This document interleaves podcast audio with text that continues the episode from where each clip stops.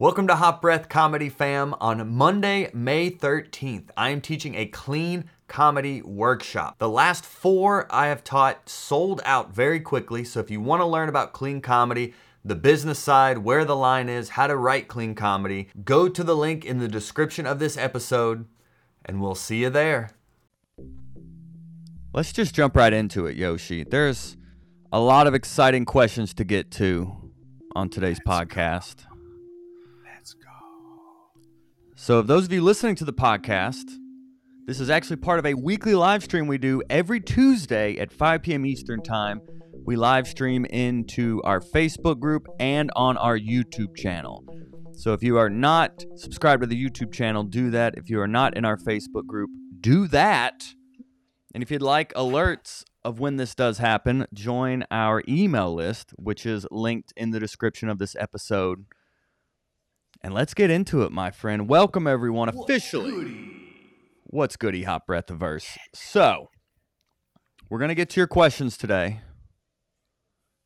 But Yoshi and I had a, comedy experience we'd like to share with y'all from the trenches. You know, we're working full time comedians. So we like to share not only answering your questions, but also sharing, you know, we interview a lot of dope people on here, but we're pretty dope too and we'd like to give y'all firsthand point of view on what it is like as a full time comedian. So Yoshi and I actually performed at a country club this mm-hmm. weekend. Say it again. Say it. Say it so the people in the back can hear. Cha-ching. At a, at a country club. At a country yeah. club. Yes. Now this this brings up an interesting point here of people thinking of all the different places they can perform comedy. And a lot of people, and this is something we talked about in here before, of thinking it's all comedy clubs or nothing, or you have to appease a certain booker to get on stage or something like this. But this event actually came word of mouth from another country club that we did. So Just we did a great job at a country club. Yeah. Back to back. Back to back. We did a good job. This country club referred us to another one. And basically, how the country club kind of how I got into the country clubs was really asking, reaching out to some country clubs, seeing who's interested, posting what on social media weird, if I know anyone. What a, what a weird concept. You just asked. Yeah. Mm-hmm. Wow. Wow. Yep. Wow. Wow. Yeah. Instead of uh, making an excuse, I made a way. Ooh. Made a You got That's bars there. right there, yo.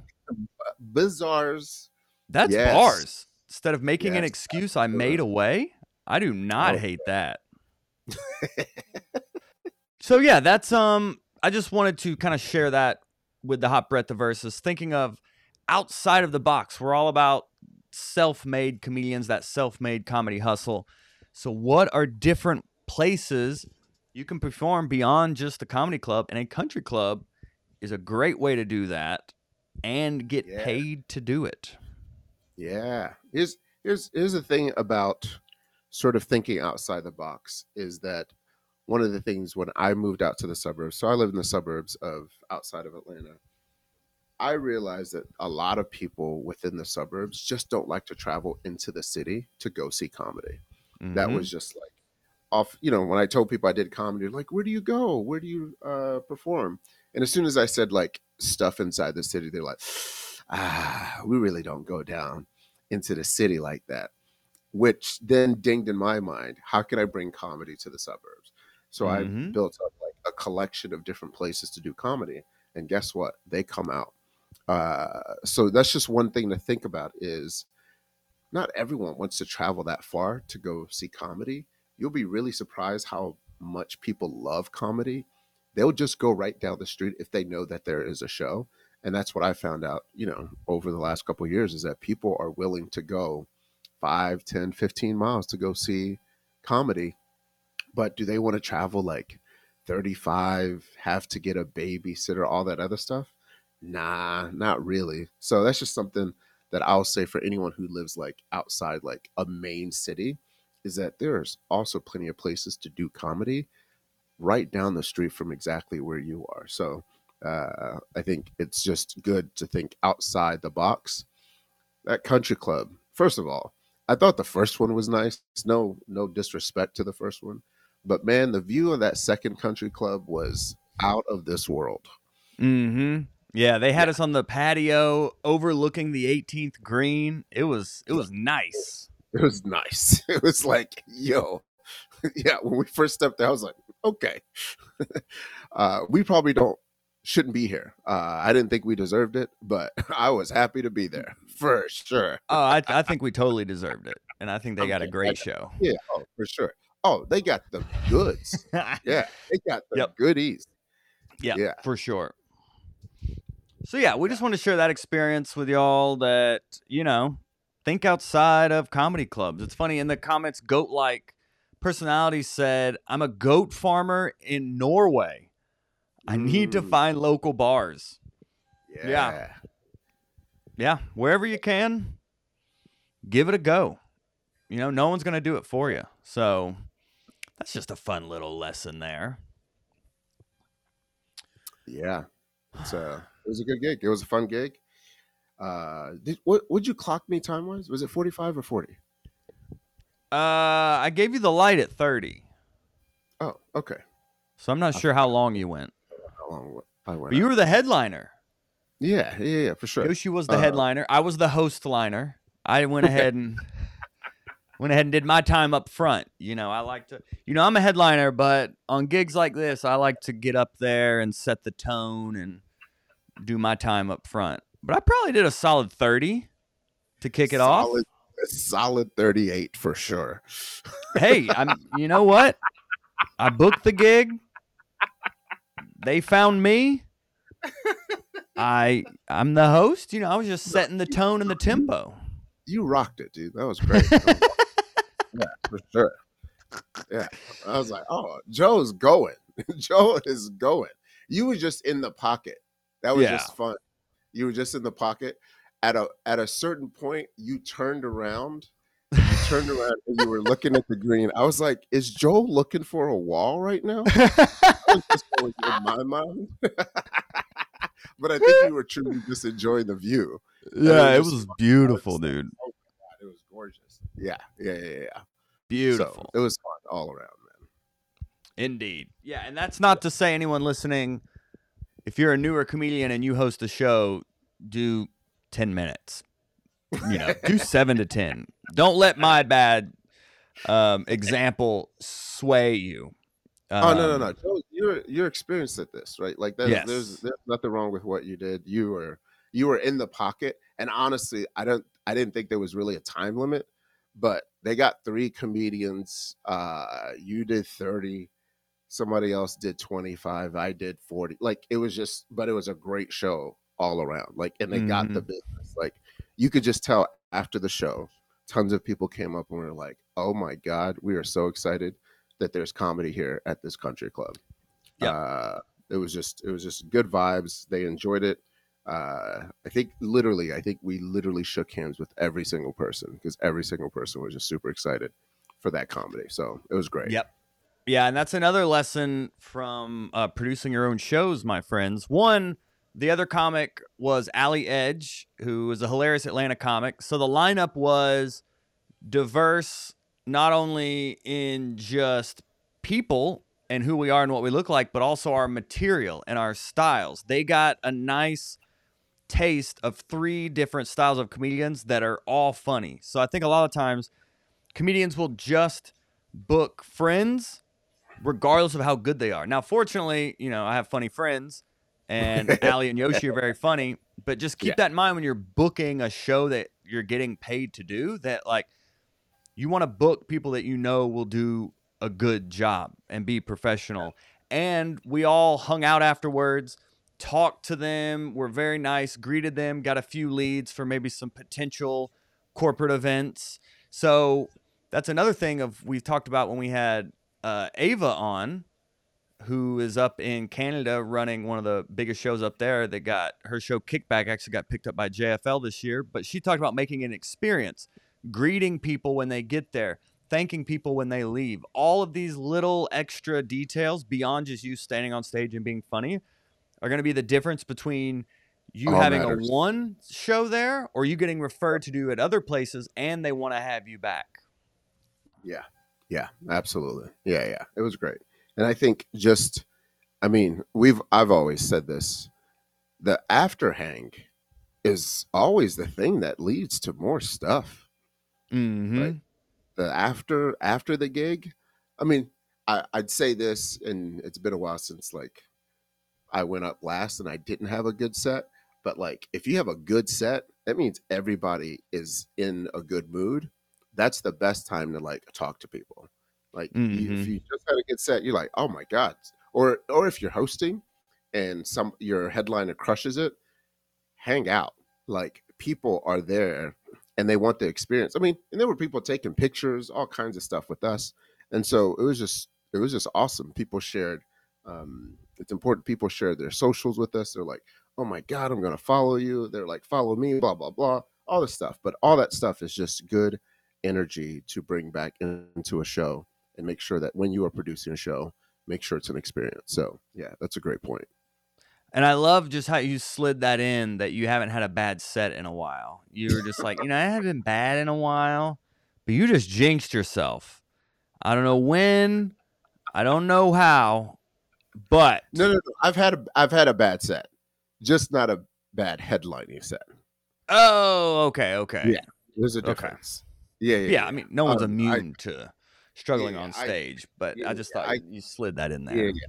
No, no. I get I get in a good bad set, like a good like once every month, once every two months. You know what I'm saying? It's just like it's just it's a nice little gut check of yo, hey, this this this ain't what you this ain't what you want. You know what I'm saying? Like comedy, just like Respect. she, she like, oh, you you think you could just slide through? Nah, player. So yeah, yeah, yeah. Gotta I- I respect. get in gotta my respect the craft. Comedy will humble Gotta- you at every turn.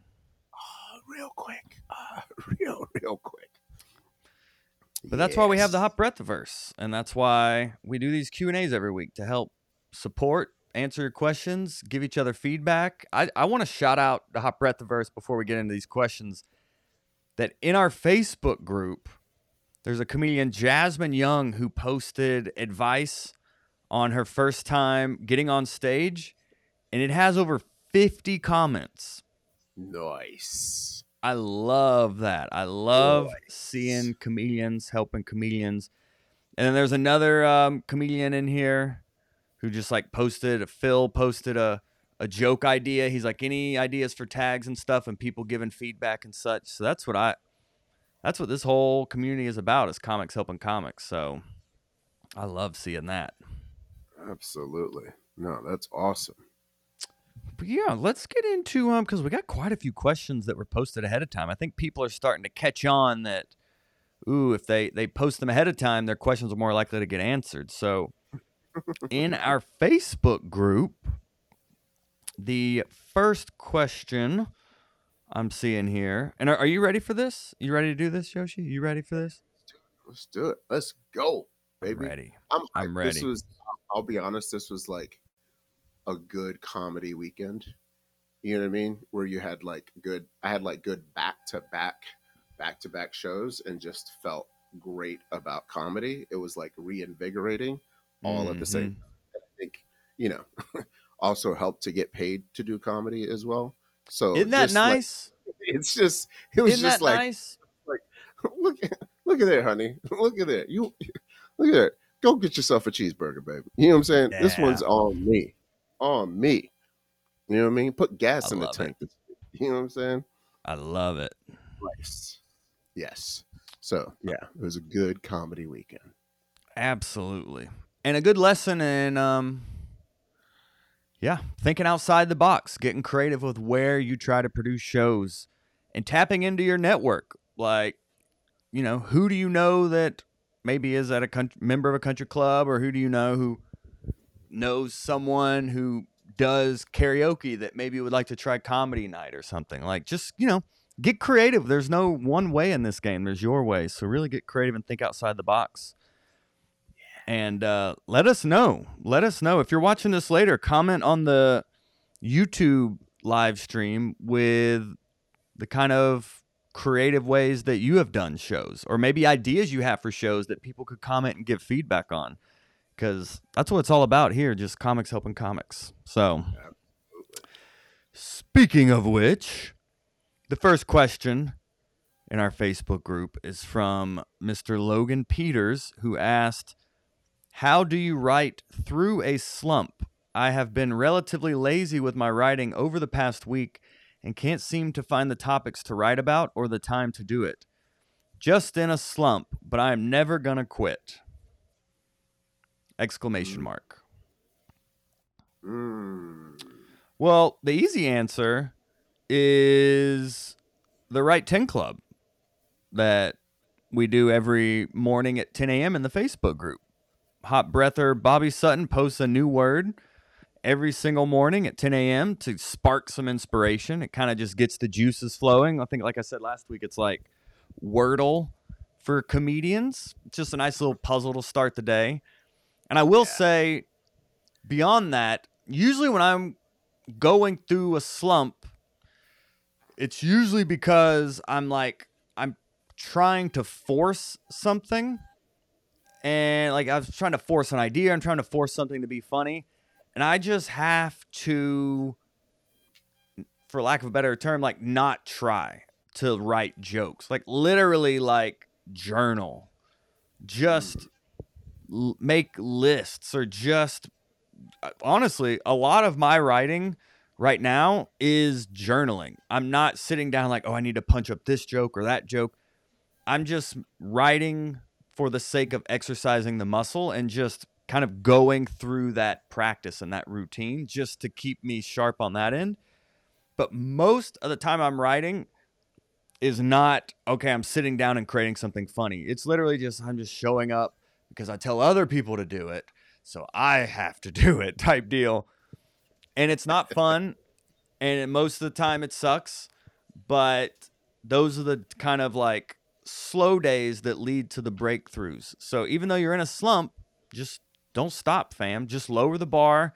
Just write the date at the top of a page and be like, "Oh, I wrote today." And just kind of lower the the the pressure on yourself to create something. And that usually helps me to just kind of get through those slumps. Oh my god, that's great. Yeah, I mean, on the SATs, you get like 200 points just for writing your name. Like that's the oh. lesson, just just for writing your name down. Just, and I think that's what's great about the the Write 10 Club of just daily writing. I think one thing to also remember is that sometimes we're always looking for perfection when we're writing, and really the artistry of getting good at jokes is just practicing the exercise of just doing it without stopping.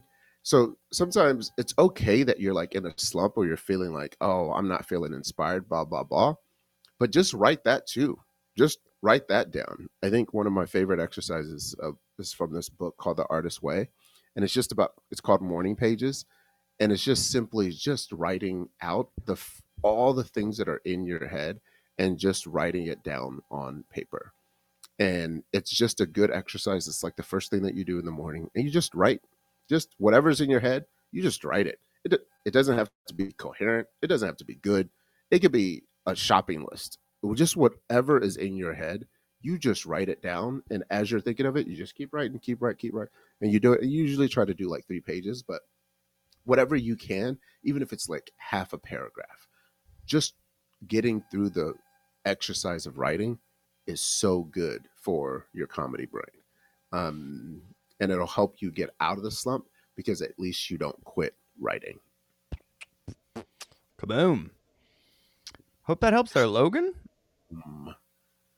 Next up, we can do um Fire, fire, Fire. fire. Fire, fire, fire. We're on a roll here, fam. Uh Greg Brown, how can you work on timing delivery at home? It seems like being on stage is the only way to improve that skill. At home, I think. Uh, so overall, I think just practicing whatever you're going to say at home is just a good exercise. But also practicing pauses when you expect that you're going to get a laugh, and it's just like just practicing the pause of just like, all right, one, two, and then you continue based on you know, at the point that you think you're going to get a laugh. And then if you don't get a laugh when you actually do perform it, then maybe that part wasn't funny and then you re-edit that joke. So I think it's just important to actually practice the pauses at the house. Um, and then like slow down too. I think that's the big thing is when you get on stage, we tend to rush ourselves as soon as we get on stage. But if you're practicing sort of the art of slowing down, um, I think it's super helpful. One of the when I did my special that I never put out like two years ago, uh, I remember one, uh, a friend of mine who recorded Kedar, who recorded his special. I think his special was on Showtime. He recorded his special, and he said one of the things that he did uh, that I did as well is that he would run and just run through his set. So he'd be doing something else while going through the set and just mm-hmm. saying the set as part of like his running. And it's just part of the exercise, but it's just saying the words through your body in whatever sort of scenario. And running was just a good way just to like practice. If I'm tired, I can still say these words. these words are still gonna like get out. So that's just another exercise that even if you're doing something else, practice your set while you're doing something else. Yeah, I would do it while driving with like the radio on. So I would try to rehearse with distractions. So mm. if when I perform there was a distraction, I'm more prepared. Um, yeah. That's in that situation. Yeah, but that is, yeah, that is a good note. I mean, basically, yeah, rehearsing at home is rehearse just pr- rehearse as if you are performing with the pauses where you expect laughter to be and things like that, like Yoshi said. And then when it translates to the stage, you'll start to find where you're going too fast or where you need to slow down or where there isn't a laugh and you need to figure out how to get a laugh in there or to get rid of everything altogether. So you just practice at home as if you were on stage. But the stage is where you will really know though. Like you can you can rehearse all day and all night, but until you get on stage, that's when you're really going to know. Yeah. Um oh, Amir said Louis CK said he walked while running through his set. Oh, cool. He said that on the Flagrant podcast. Very nice. Yeah, oh, and Becky uh, said there's an app called Pocket Sitcom which has canned laughter as a sound effect that helps that helps Becky pause uh, between jokes and time my set. Nice. That's really good. Uh, yeah, what's his name? Said he does that too. Um, Mark Norman on on Hot Breath. He says he just breath. mentioned he walks around and mm-hmm practice his set just by walking around, um, just like in a circle. Yeah, and another good tip on the timing point is a lot of comics, if they have a five minute set, they will rehearse for their set to end at five minutes. But it's way more helpful if you rehearse for the set to end at like four and a half minutes. So when you get on stage, you don't feel rushed. You have plenty of time to get to all of your jokes. So if something does happen or something does go sideways, you don't feel like you need to cram everything in because you timed it out perfectly at five minutes. Time it out to end at four and a half minutes, and that's going to give you more time to slow down and be more confident on stage. Fire, yeah. fire, fire, fire, fire, fire. Oh, Bars. Yeah. Oh, and speaking of um, past hot breath guests. I got to do a show with Paul Verzi this weekend, and he mm. was. Mm, that's a nice little soft flex. that's well just done. a nice flex right there. he he could not have been more complimentary of hot breath and what's going on here. So, awesome. um, I was just thinking of just comics helping comics, and he was yeah. So complimentary of what we're doing. He's been keeping up with us and following us, and he's like, this is what comedy needs, man. More like positivity and comics helping each other. So, yeah. Just, I just want to say that while it was top of mind, and we could just kind of, you know, squeeze that in there. Squeeze that. Yeah. Um, I also hung out. I also hung out with Ryan Long this weekend, who was at the Atlanta Punchline. Ooh. Uh, and he's absolutely hilarious. He right? was and hilarious. Yeah. He was like, like that was like I mean, that was like a clinic, especially watching him navigate a heckler. Yes. And still making it super positive and never downing the heckler, but made it about the show and he was getting laughs like even more like that was something i would say i haven't seen a lot of. Like almost like it was like clinical how he made sure the heckler didn't become a part of the show. And then making it like even bigger part just not even the heck he didn't even heckle the dude. He just asked him questions and then roasted him and then roasted himself for roasting it was like just this like good energy of watching it was almost like watching a master at work and you could just tell that he's done this so many times but i love how he turned the negative heckler into a positive thing for his set that was amazing to watch and he didn't let the heckler derail. Like he didn't give too much time to the heckler. He was because this was late show Saturday. People were hammered, dude, and he would just kind of hit him and move on and hit him and move on. And he he really kept the show going. At no point did a heckler become the focal point. They just kind of oh became another jumping off point. It was amazing how he danced around all those Danced. hecklers, man. and that dude was out of his mind drunk i mean he was, he was done i was like oh my god yeah yeah i mean i think just just watching that right and you know ryan has like amassed like a billion views from all the videos. He's been doing comedy for some time now.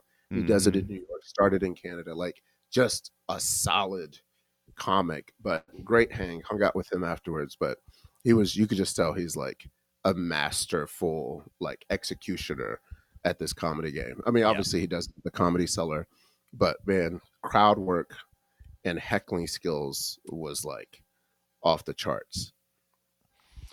Yeah, I want to I want to get better. I mean, yeah, I need to, I need to practice that that muscle. I haven't really dipped my toes in that. I'm about to do a run of shows that I think I'm to start playing around with that muscle more. I think when I when I interviewed Steve Byrne, I was like asking him about like what how do you keep it going or like keeping it like keep I don't beyond just working on new material like to like how do you get out of that routine of just all right i'm writing and performing and writing performing and he's like well and this can apply to anyone at any level but he's like well what what specifically do you want to get better at? Like do you want to get better at having the mic in the stand? Do you want to get better at act outs? You know do you want to get better at you know crowd work? And that was the one i was like oh i could you know i don't really practice crowd work that much. And he's like well he's like make that part of what you want to get better at. He's like you've proven doing comedy so long you can write jokes you can perform them you can do a headlining set. He's like stretch yourself and start to practice that skill set. So that's i want to use this saying it out loud as accountability to start kind of exercising that muscle that i haven't really tapped into much. But when i do i enjoy it but i just i always i'm like i gotta do my set you know? I gotta I, I'm, you get it ri- unrigid. you were doing crowd work at the country club. You did you did a good amount of crowd work but it's like when I would do it, I was always, I was always like leaning back. I was always trying to get back into the uh, set. I wasn't like, you. as Ian Bagg talked about on the podcast, about like have an actual conversation with these people, like really be interested in what they're saying. Like I was always, I would do a little bit, but then kind of be like, all right, well, let me get back. I'm here for the set. Let me get, you know, I just, I need to. I've been in that routine for so long. Just you do your set, you do your set, you do your set. So I want to Yeah. Want to break that And I reflex. also- I also think I don't think you're conscious of it. I think you are actually a natural crowd worker. Like you do it very, very naturally, and you don't realize you do it later on. Like, but you were playing with the crowd a lot during your set. Even though you leaned back into your material, Mhm. you were doing a lot of like back and forth with them throughout your 38 minutes. It was really great. Like it was just messing with it. my host lining set. Because you know what? I earned it. you did. I've earned the right to host line. And you know what? I'm not bombing. I'm. s- I'm You weren't keeping it- bombing for sure. No, I'm just trying Yeah, to know, yeah, like sure. younger comics, I don't want them to start trying Oh, to do yeah, yeah. 30 minutes to open a show. This is me busting your balls. It was just. It was just great. But you know, we always. I always make fun of you. It's about working. uh, but it was just good to like you you you found people in the audience like when you would say something people would react a little differently to stuff and you would respond back with things. And obviously, I know you were doing your set, but I think the crowd work is actually why I think you went longer because Mhm. they would react a little differently to different stuff, and then you'd hit them with something else. Because it wasn't like you know, I I know your material well enough, but you weren't like on a script of just like bam, bam, bam, bam, bam. Like you were sort of going back and forth with them, and then going to material based on the back and forth. So I think you actually do it much more naturally than you give yourself credit for. I think you're just not conscious that you're doing it. So it just feels kind of natural. Kind of like Bobby said. Bobby said you mastered the heckler at Hickstown up in uh up in uh where was that? Yeah, that was in Villa Rica. Oh yeah, I did. She said you did over 20 minutes of strong crowd work, and I was like, Yeah. oh, I guess I did at that show. Now that Yeah. because they were so drunk that I was just playing. Yeah, I guess. I guess when you see someone like Ryan do it, it there's always the grass is always greener. I guess. I guess it's so. I guess I'm always like, well, I want to get to that level. Yeah, yeah. I mean, what Ryan did was very, very masterful, but it looked like you could just tell that that was just some like it was some ancient like voodoo like stuff. It was like- Yeah. Uh-huh. dude was just getting worse, and Ryan did not falter. Like he he didn't make him look bad. He No. didn't like he didn't make him the center of attention. He just kind of like turned it and made it about the show and not about the heckler.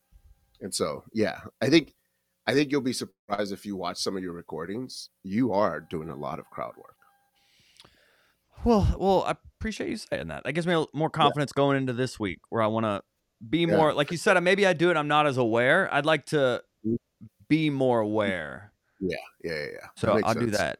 This, but got to run this week. I'll be in Mooresville, North Carolina tomorrow, and then Lynchburg, Virginia, and then Richmond, Virginia. For anyone Yay, in yay. those areas, In the Um, VA. we going up, shouty. Um. All right, here we go. Anthony Partridge. Um, any tips on storytelling and writing stories? Should open micers tell stories? Should you just get on stage and tell it first and see where it goes? I feel like there's a better way than writing a 10 page story and cutting it down to three. Takes me Yeah. weeks to edit it down. um, okay. Yeah, that's basically the gist. I think it's storytelling tips. I mean, honest if if you want to get on stage and tell it and see how it goes, go for it. I mean, if you're new to comedy, I've seen so many comics be like, "Yo, I have this story. I I, I can't even get it in five minutes, yo. I can't believe they're holding me to five minutes, fam. I, I this this is a twenty minute story that's killer all the way through. Like, all the way I would through. recommend telling the your favorite part of the story, your favorite moment of the story, what you think is the funniest piece of the story. If you think it's a five minute story, I would say what is the funniest minute, and Yeah. then try other like, and then try other jokes instead of thinking you're gonna go up first time and do a five minute story. Yeah, I would I would suggest to any comedian who wants to do like solid storytelling like set is that the first time you do it, just know that the second time you should do it in half the time. Just Mm. to exercise getting to the meat of the actual story. The problem with stories is when you tell a friend a story, your friend is filling in all the gaps of the commentary that you're not saying. When it comes to saying it on stage, you still have to be funny and there still has to be jokes in there. Chris Titus has this method where he just writes the entire story just clearly, just clear Mhm. out. Uh, Jeff, uh, what's his? Oh my God, Jeff Foxworthy also does this. He mentioned it on the podcast where he just writes the story out. He writes the story out and then goes back through and then highlights all the funny points and then escalates the funny areas of where can I make this even funnier than where it is. I that's just this that that is what I would try to do is at least this is a good exercise in writing. At least put it on paper first Mm-hmm. and then go through it and then try to find the funny parts and then try to extenuate funny parts within the story uh i think is a good exercise if you're storytelling i I'm a storyteller comedian. I would say I'm not a one-liner. I most of my material are stories, but I get to the punches very, very quickly and hit you with more tags, more punches within my set. You're not gonna find, uh, you know, five. I mean, I have, I have this HO the HOH joke that's actually about a six minute story that I've cut down to like, I've got a two minute version of it, a five minute version of it, and then like a longer extended version of it.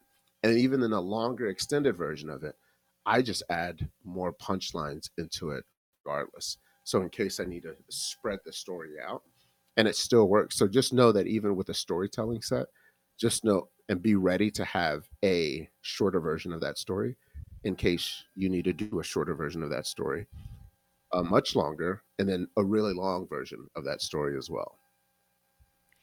Yeah, and Mookie said start the story with something funny and build off that first funny.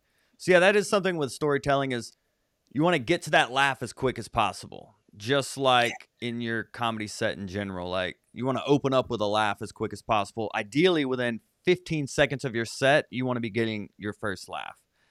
Um, and yeah, and the same with your story. You want to really get to the point, especially as a younger comic. I mean, you can see these amazing storytellers who have been doing comedy for 30 years and see how they can draw it out to build up to a point. But starting out, you just want to get to the humor. And something Chris Titus, because I've heard him talk about storytelling as well. And he said that like every detail of a story is the setup for a punchline. So if Mm-hmm. you're at a certain location, can you make a joke about the location? If you're wearing something, or if the person you're talking about is wearing something, like the more detailed, the more you can paint the picture, the more opportunities for punchlines you have in there. Um, yeah. But since he asked, you know, if he should just go up and try it, I mean, go for it if that's what you want to do. You know, go for it and see see what sticks. And you may tell a five minute story that gets one laugh, but you know what? Hey, now you know there's a laugh in there that you can start to build off of. But that's how you develop comedy. You write off stage the best you can, and then you take it on stage to really refine it and learn what's worth keeping and what's not. Yep. Cool breeze. Very nice. We dropping bars. Bars. We dropping bars, Bars. fam. Bars. And I um I got a few I got a few DMs this week about hosting. So um and you and I both have years of experience hosting shows and I think that the questions have really come down to uh like how to engage an audience. Like when you're doing a set on a show, you're kind of going up there, you're doing your opener and your jokes and you're doing your set. But it seems comics are struggling with that like all right, what do you do as a host that's different from when you do your set? How do you actually create a connection with the audience? How do you create an experience as the host? Because it's a completely different muscle from just going up and doing your set. So what what are some ways you like to to get the crowd going as a host? Uh, you know, I think as a host, you are like, you know, in comedy, not that you're not allowed or allowed, but like, it's not great to ask questions in your comedic set, mainly because you never know what kind of answer you're going to get. But I think as a host, it's actually a really good thing to ask questions to bring everybody in based on sort of you're introducing the show to them. So if you're a host and you're the first person that they see, you welcome them. It's a welcome. Welcome to the punchline or something like that. This is, you know, Atlanta's premier comedy club. Uh, super excited that you guys are here. Uh, just wondering, how did you guys hear about the show? Like, just just that question alone, you'll get like different spattering of different people saying, "Oh, we saw it online," or you know, "We like the comic." Blah blah blah. I think that's a good question. I always ask the question, "How many people here are married? Uh, who's got kids?" And then the kids thing leads me into like a kid joke, right? Mm-hmm. So I think asking questions that you know can lead into parts of your bit is actually a really good way. Also, talk about like the city, talk about something that is common to absolutely everybody. I think is a good host skill to actually have. If something happened that weekend, like a sports game, or I said a Mhm. sports game, a A sports, sports event. game. uh, if people are celebrating anything, is another common People question. Is a great question, right? If you see like Mhm. a bridesmaid, uh, entourage, or something like that, address that, right? That way, everyone in the crowd is like with you uh, on that because they all saw it as well, right? Like the host should pay attention to those kinds of things within a room. Um, and so I think also it's just about making people feel good about Mhm. what's about to happen. Like there's just a Mhm. good or an energy setter when you are a host. Like, and I think it is so important. I don't care what anybody says. You gotta be high energy as a host to allow everybody else that's coming after you not to come to low energy. You want as I think the higher the energy, the better as a host, just up top, because your headliner and your, you know, who's ever after you, if it's like a showcase, they don't want to come up to low energy. They're like, oh, okay, all right, guys, you guys ready for another comedian? All right, coming to the stage, Joel Byers. You know what I'm saying? Like, who wants to come up to that? you know what I'm saying? Like, Joel Byers, thank you, everyone. Thank you. yeah, but really, what I enjoy about hosting is that your job isn't really to kill. Like, your job is literally to set. Oh, and Yoshi's wearing a hot breath shirt. That's what's up. Yoshi's wearing a hot breath shirt. So, um, if you're watching the live stream, which if you're listening to the podcast, you got to go subscribe to the YouTube channel and join in on our weekly fun here and Got get your questions answered live. So, Yeah. what's great about hosting is your job is literally to set a fun tone. Like you said, like you don't necessarily have to go up there and like try to murder. You just want to set a fun expectation for the event. Welcome people, let them know what they're in for. Introduce yourself, say like why we're here. You know, like even at the country club uh, event we did, something I like to do is as a host is be like the best part about you guys being so close to Atlanta. Atlanta has one of the best comedy scenes in the country, so you were going to get to see some legitimate future comedy stars tonight. And I actually set that expectation of like, oh, they're they're here for something special. This like they're here for an experience that they'll never forget. And the more you can set that expectation as a host, the the better your comics are going to do, the better the energy is going to be. And you just keep it fun and light. And that's really going to help just kind of set the show in motion. yeah. Yeah. Facts. And I, I think I'd also got asked, like, how do you recover if a comic doesn't do well? Like, if you're going in between comics, you know, how do you kind of address that possible awkwardness? Um, I always say, like, I'm, I don't believe that you have to do a joke unless the room needs it. So I would say try to bring, try to do a joke in between that. If, if a comic just left and, you know, they pooped the bed to say, try a joke to try to bring the energy back up or to try to bring mm-hmm. laughter back into the room before you bring up the next comic. I think that's a super important thing. I also think it's very important that if a comic just destroyed, just did really, really well, you do not try to do a joke in between. You keep that Mhm. energy going. Like, oh my God, that was great. Give it up for your last comedian. Coming up next, this very, very funny comedian, bam. And you go on. You try you do not try to kill the momentum between good energy from an ending set to the next comedian. You try to keep that energy going and you just let that move through. I, that is my own sort of philosophy about hosting. Don't Yeah. try to just do a joke just for the sake of trying to get your time in.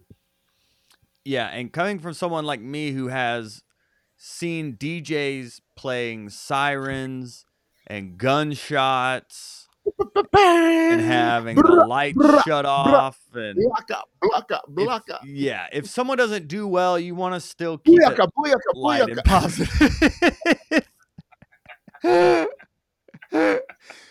it's always best to keep it light and positive and understand like we're all like experiencing this together and be like, hey, thank you for being an awesome audience. You know, performing is how us comedians get better. So thank you for being such a like a great audience to really help us, you know, develop and in a like a fun and supportive way. I I, I personally like to keep it just positive and light and not roast the comedian who just didn't do oh. well and things like that. I just Yeah, I try yeah, to yeah. keep it fun and uplifting throughout.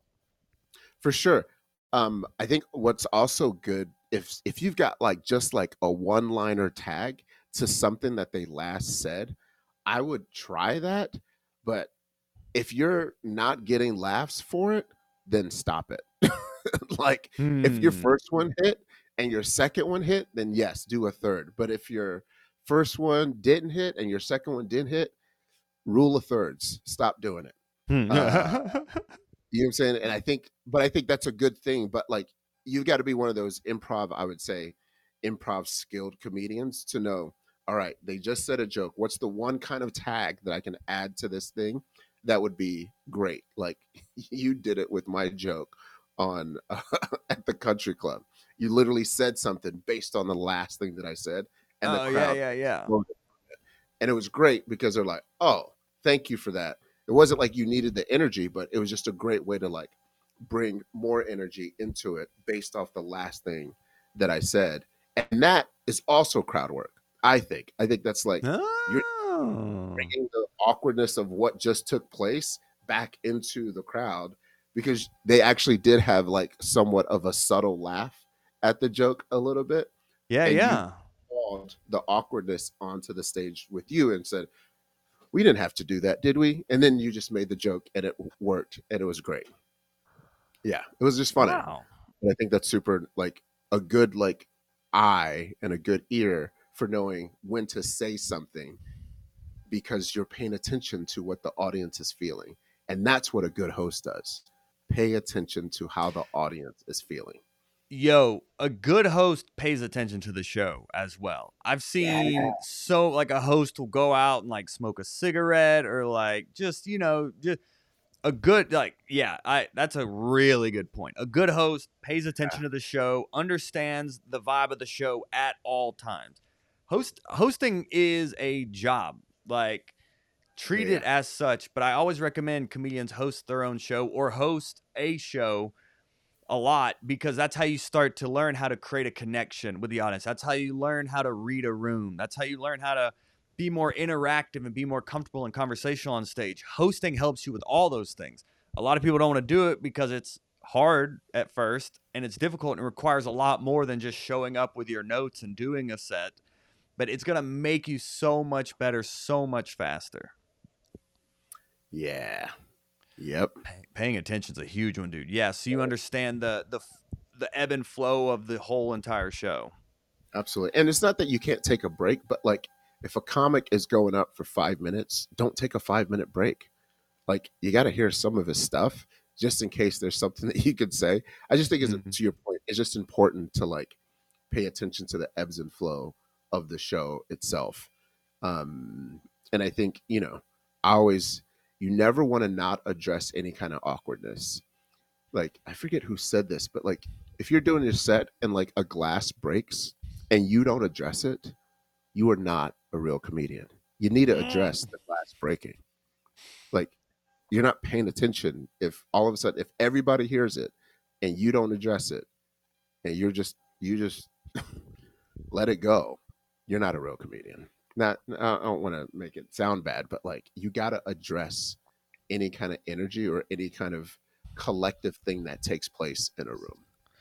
And it takes time and confidence on stage to be able to start to react to these things because for a while you're literally just on a script like i'm just saying these things regardless of anything that happens like you're not thinking about anything but the next word so For sure. it'll it, For it takes time and stage repetition to become more aware and you can start to instead of just like having a monologue you'll start to have a dialogue with the audience but it, it takes time. Yeah. cool. So let's run through um let's do a little lightning round here uh in the last few minutes here. Let's get to as many of these as possible. Do we need to set a timer? Yeah, let's do it.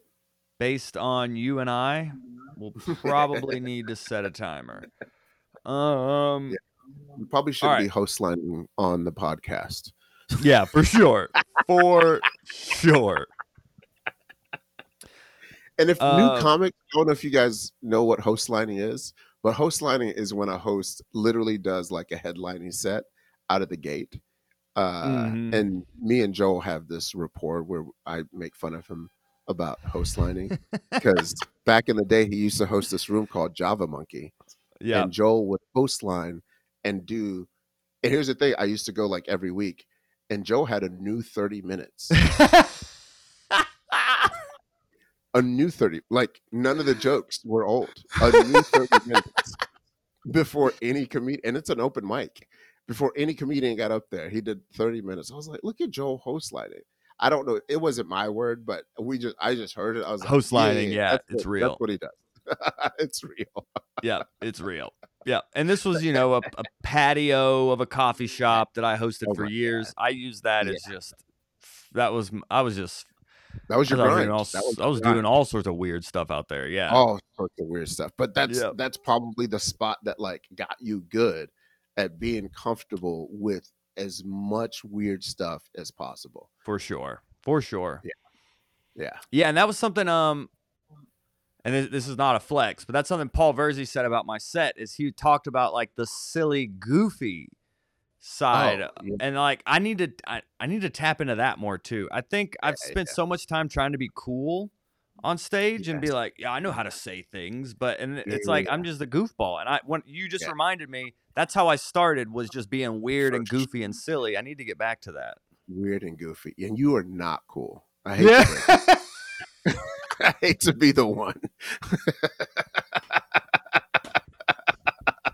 I know cool when I see it. You are not cool. dude. Yeah, you, you gotta, you gotta, you gotta, you gotta let that one go. You are, Well, yeah, have consider it gone. goose, a very like not serious personality. Like I've never, like I don't think we've ever spent like five minutes where we didn't laugh within those five minutes, even if we were talking about something serious. That's just not within like your personality to just Yeah. be straight laced and just be deadpan. All right, we're, let's talk about these metrics. Yeah. You know what I'm saying? Like, yeah, yeah. And if I do, you just laugh at me. Yeah, you're Exactly. like, what are you? talking about, What are you talking about? Oh, Yeah, that's cool. That's that's actually really cool that Paul Verzi saw that because I think we see that because at the at the at the uh at the country club you were very silly goosey. I think that's why you went on long.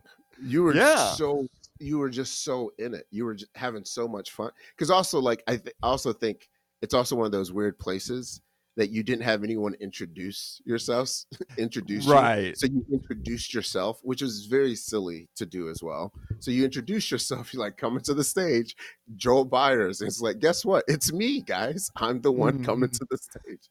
So like I think just your whole persona made it silly goosey. And but the audience liked that. They're like, oh, look at this Joel Osteen looking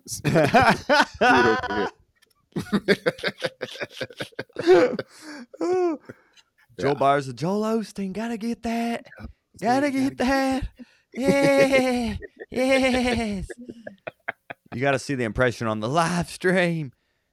Lit, watch it on the live stream. A member and a subscriber. The Hot Breath Holy Church. I love it. I'm not only the president, I'm also congregant. Yes. Yes. I, I closed out my dry bar with Joel Osteen. I'm so excited to see how they, Ah, Oh Respond my God, to it. awesome, dude. you know, whenever it comes out. Yeah, It'll Not it'll it'll come out one of these years. Right on. It'll be perfect. I'll tell you what, though, it'll be perfect timing. Perfect timing. I do know Perfect that. It's gonna be like, Bob. What? What? Oh, like that, like that. Oh, he doesn't just interview people. Oh, oh, he bout that, bout that. All right. Anyway, I think I think we're gone on for too long. I think the timer the timer we set like, the timer uh, and then yes. we set the timer so we know when to end the live stream. for sure. Um. All right, speed round. All right, speed round. Here we go. Ty Erskine, how do you manage difficult times in life while pursuing comedy? When do you write slash talk about it on stage? Mm. I always say, um, like, life is supposed to happen. Comedy is just a part of life in itself.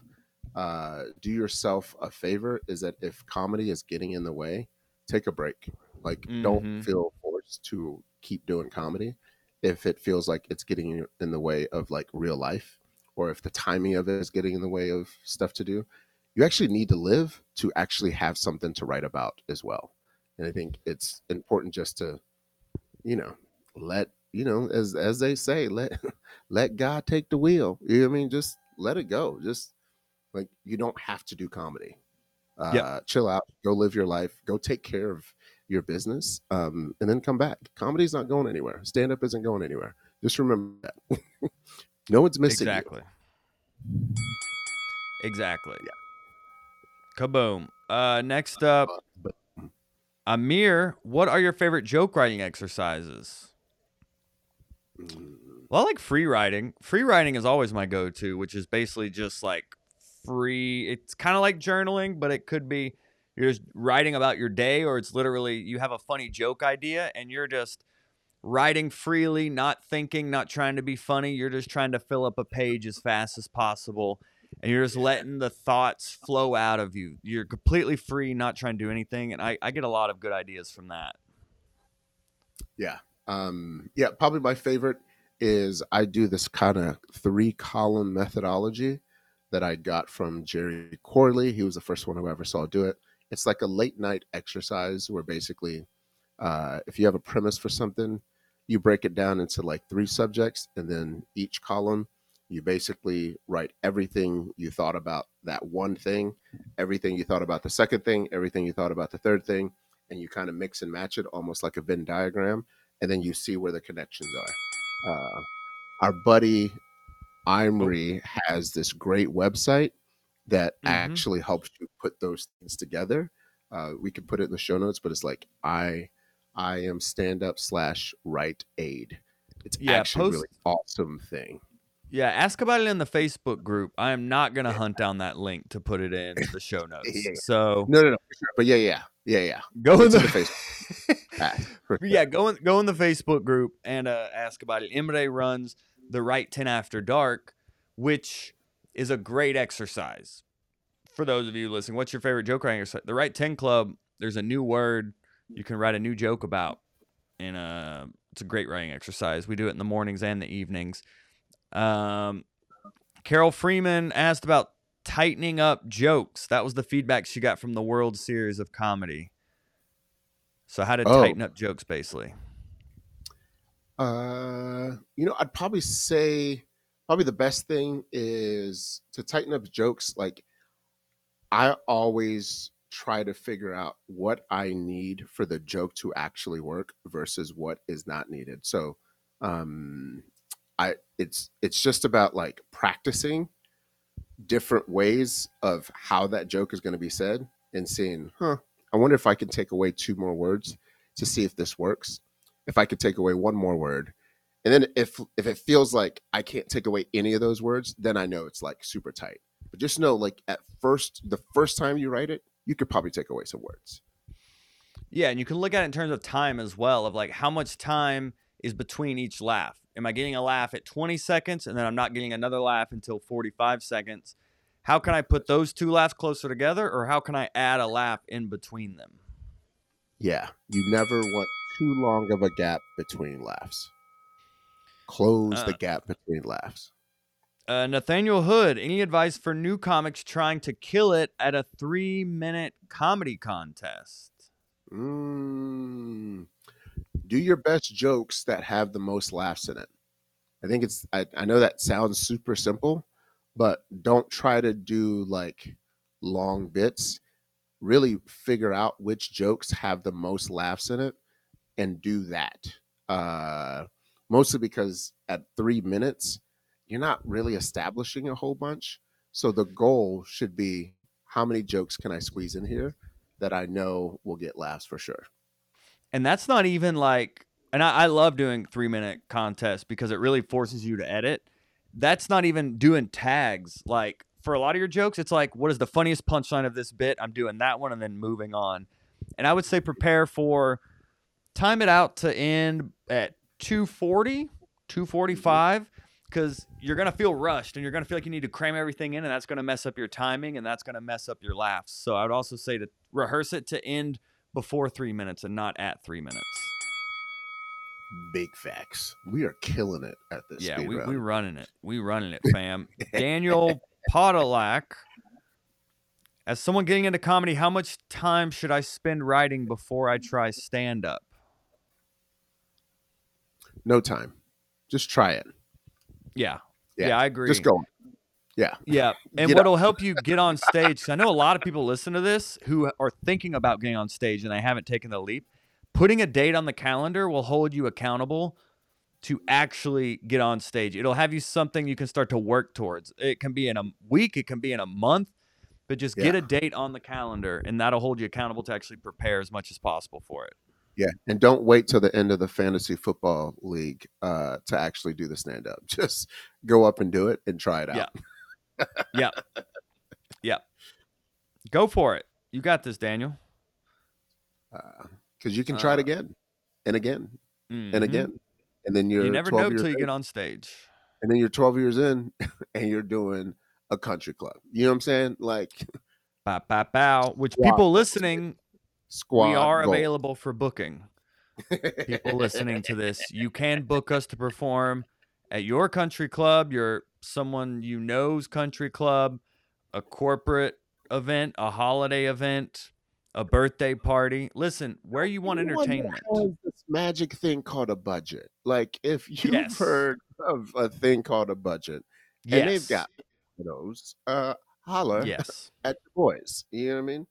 But it doesn't hurt to ask us, you know, and then we can talk about the budget. But we are married and we do have a quota to fill. So do just just have empathy for if we're like, but how about this much? Just know we have This stopped taking tater tots. We no Yes. longer yeah. tater tots for payments, uh, or or or exposure. Yes. Exactamundo. But it never hurts to reach out and ask because you never know. We may be in a certain area and we may just want to do the show anyway. And it's not just part of like a one. We may not make a road trip to do it, but we may already be in the area. Just reach out. Let's let's talk. We love we love to work together. Um, Do it there. Amir asked, "How do you perform clean material when you're naturally drawn to the mischievous stuff that might Mm. rile people up?" Mm, that's a good question. I, I, I, I would say it's just easier if you try to write clean and then dirty it up later on than to write dirty and then try to clean it up. So I think this is just more of a writing exercise of trying to write as clean as possible. It's not that your material material isn't necessarily dirty or clean. It's just what people are going to resonate with because from a material perspective, it just has to be funny. Like, I think people Yeah. get into the habit of trying to figure out, like, don't do comedy that's like shock value comedy. Like, try to move away from shock value and try to do like just funny. I don't know if And there's answered the also just different ways you can say the same thing. So if you have a dirty joke, ask yourself, well, what is this joke about? What is the premise? What am I trying to say? And then what's Yeah. a cleaner way I can say this? What are words that could be replaced with cleaner words? And there's usually always a way you could kind of you can clean them up. always, always, yeah, yeah, yeah.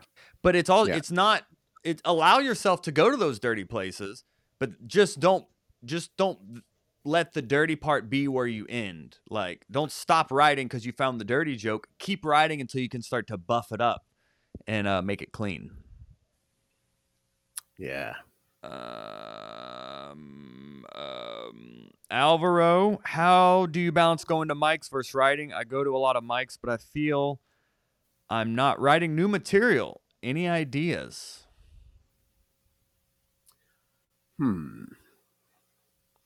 I would say kind of like what you mentioned around just find holding some accountability for yourself.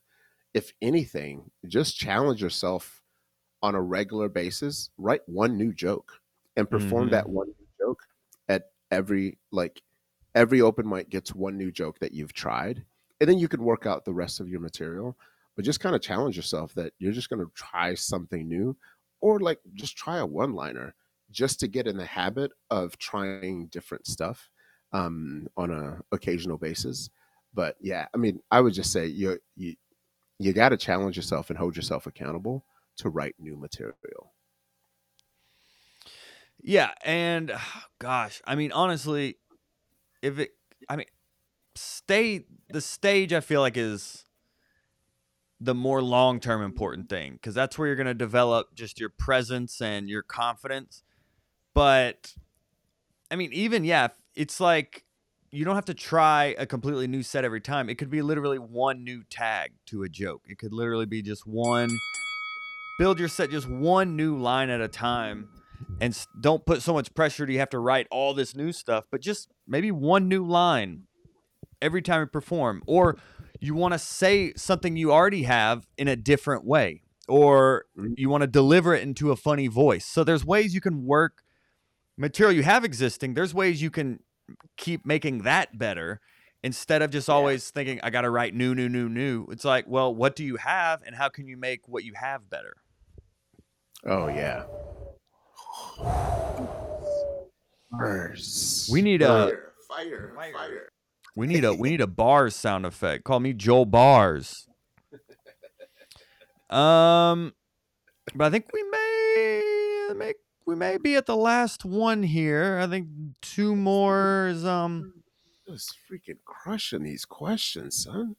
Guy Hanna Gosh. said, "Do you believe in the nine joke formats of writing?" I'm not sure what is that. Jerry Corley's? Is that what he's talking about?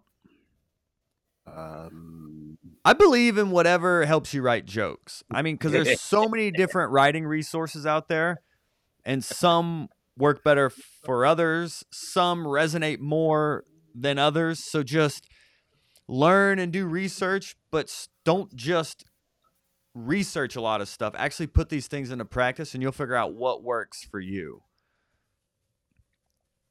yeah, I don't know the nine joke format, so I am unable to answer that question.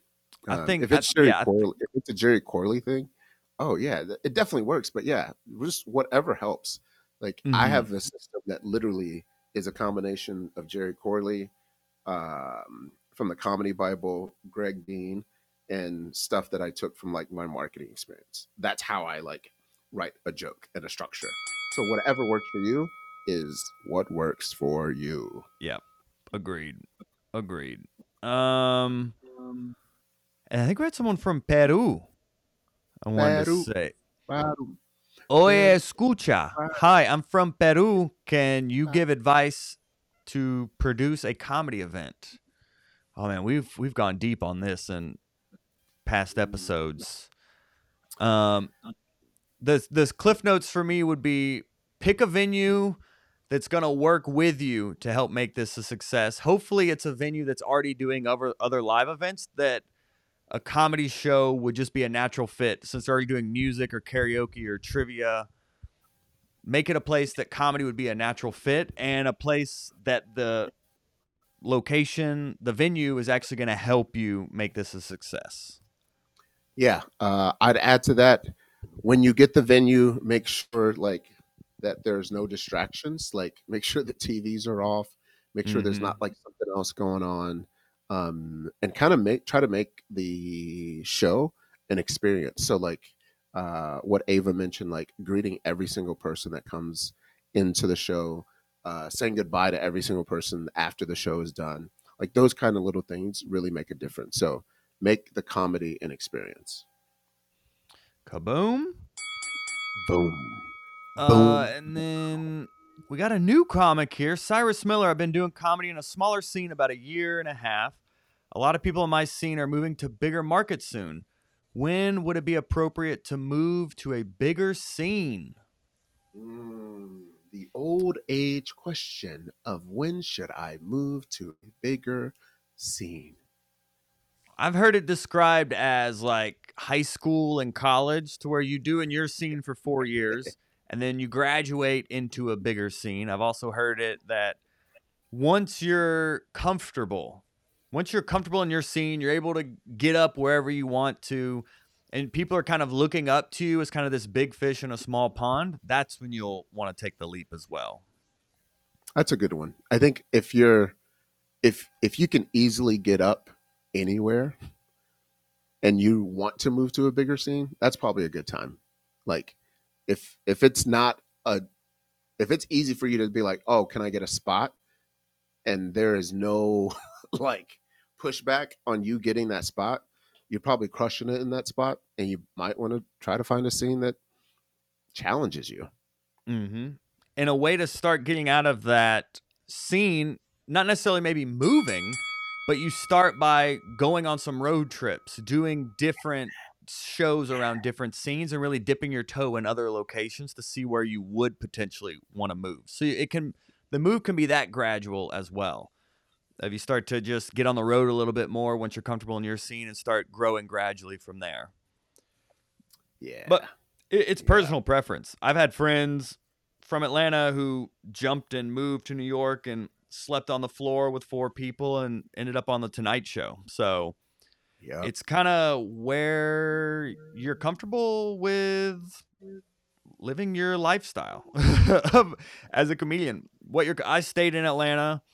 I didn't move to like a bigger scene or whatever. I just developed here and started getting more and more road work. I'm not really on that open mic hustle every single night anymore. Like I'm literally more on the road and doing more headlining sets and not really doing these 5 minute open mics anymore. One reason is because like I can kind of do that. Like I could go to an open mic and just get up and it's just uh I don't know, it's it feel it does feel like all right, I'm kind of I don't want to I will and I can if I need to, but it just feels like I, will just yeah. I'd rather save that for the road and work on other things.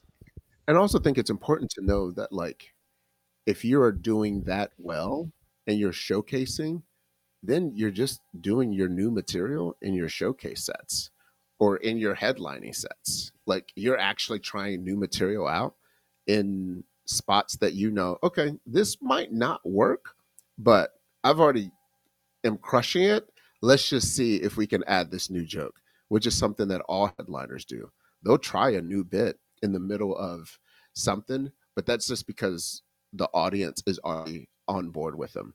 So that's also something to think about is maybe you're not trying it out at the open mic, but when you're crushing it like that, you can just try that new stuff in your showcasing sets.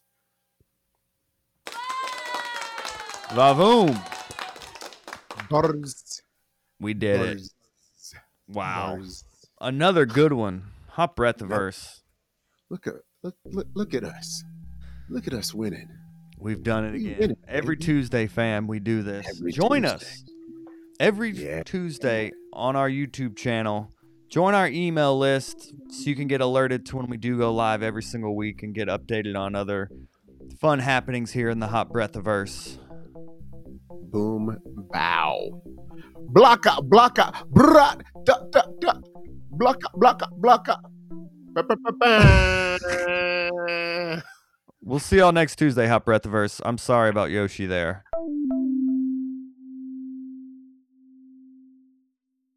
Hot Breath. This episode of Hot Breath is sponsored by our Patreon. If any of our content has helped your comedy career, join our Patreon linked in the show notes and get positive comedy karma for life. Probably.